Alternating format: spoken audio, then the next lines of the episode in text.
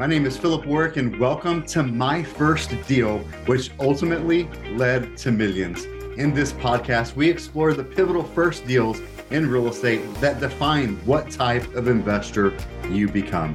Whether it was a deal that inspired you the most or a challenging one from which you learned valuable lessons, each story is unique.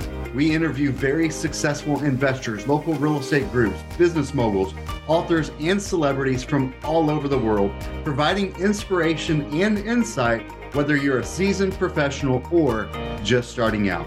Today, we've got a very special second episode with a very special guest, my friend, mentor, business partner, and coach, JT Foxx.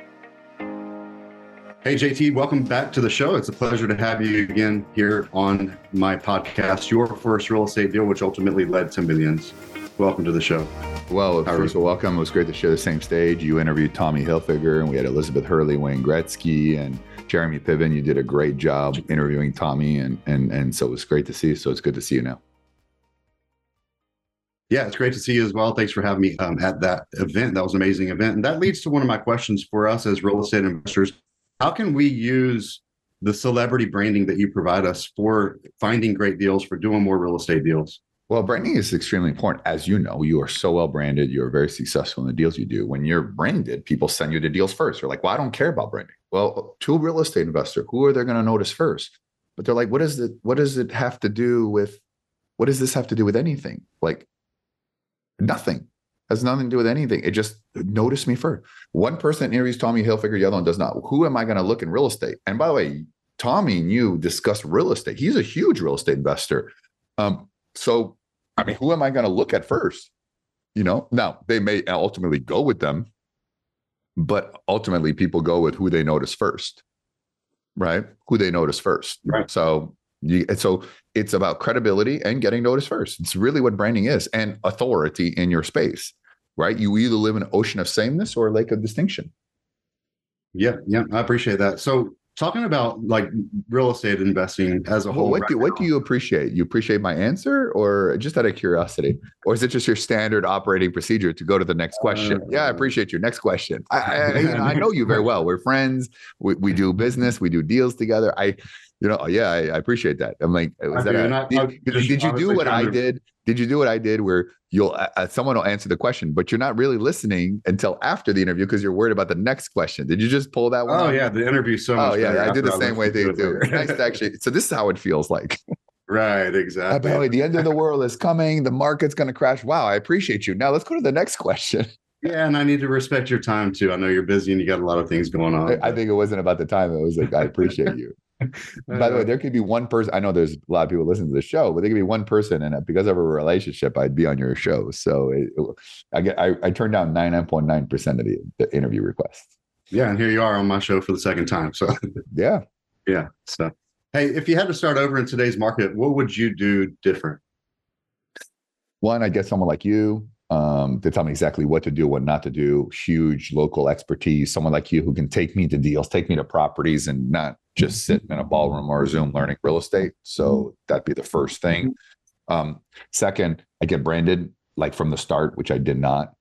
Um, but it was different back then when I first started. And number three, I, I joined a network of, of great people where to be able to send deals and fund deals to, which was not available to. So I started with one partner worth 250, then another partner worth 2 million, another partner worth 20 million, another partner worth 400 million. And I brought everybody along. Now you can pitch your deals to people that are worth 400 million um, if you're part of an amazing network. So that that that's what I would do. Okay. And if they're not part of that amazing network, what's the way that they can get connected with somebody uh, to be able to bring those deals to? Well, they need to reach out to people like you. I mean, if you're listening to the show and you've got a deal, you should send it to you. If you're looking to join uh, an amazing network, you're you have an amazing network of amazing people you're around. I mean, you know, the person that you're looking for is interviewing me right now. So, you know, why why not do that? You know.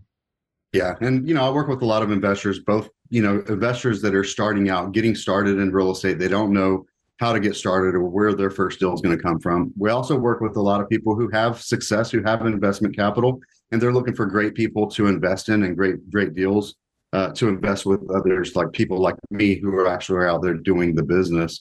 And so, what would you give as advice to somebody in, in those two different scenarios? I mean, there's people who have money who don't know what to do, right? And then they'll trust somebody else, and that person doesn't know what they do, and they lose their money. Um, and because the person with money or some money, they just want to learn the whole game because there is a lot to learn. So when they work with someone like you who's done it, who has a lot of properties, you can see him, touch him, feel him. You know, that's amazing.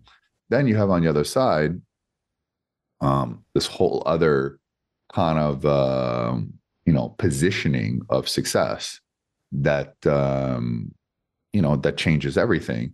Uh, if you have experience or you're brand new, you need someone to hold your hand. You know, and like people think, oh my God, costs money. Well, how many hundreds of thousands or millions of dollars are costing yourself? Like people like, oh, I'm gonna do it myself. Then I'm gonna get the help. You're never gonna make it, right? Here's the thing: you are your greatest investment and your worst asset. Yeah, and that's why I invest in coaching still, right? I've got 23 years of experience, been full time for 20 years, and I still get coaching. You know, being able to partner with people like you and get coaching from somebody like you who's the the world's best, you know, it's it's it's important, right? So a lot of times people in that space, like thinking about getting coaching, they're like thinking that like, what's in it for me? What's in it for them? And why would I want to share my knowledge with others? You know? I mean, it's also a way to monetize your knowledge, right? So you spent a lot of money yourself. I spent millions of dollars myself. And people say, okay, you know, I have expertise. People keep asking me, you know, can you help me? Can you help me for free? And they have these questions. So if you don't pay, you don't pay attention. So, you know, if you're going to answer some questions, but it's not like you coach 100% of the time. You probably coach less than 5% of the time. Same thing with me. So, so we do it, you know, we say giving back, but it's also giving back to people who are serious. And it's anything that you haven't done. It's not like, hey, I spend money on coaching, you spend money on coaching. So it's not like we're offering something that necessarily we haven't done ourselves. So, you know, if it's good enough for us, it's good enough for them. Yeah. And the other thing too is we're always looking for great people to do deals with, right? And so by coaching, it leads us to great people who we can know, like, and trust. And as we get to know them, we can do deals together. But sometimes as a new student, they they want to know why would they partner with somebody like me as opposed to going out there and trying to do it on their own wow, you're gonna make a lot of mistake. It takes a lifetime to build a brand. One mistake to do it, or you lose money, you're never gonna go back. Coaching is a shortcut to whatever they want to do.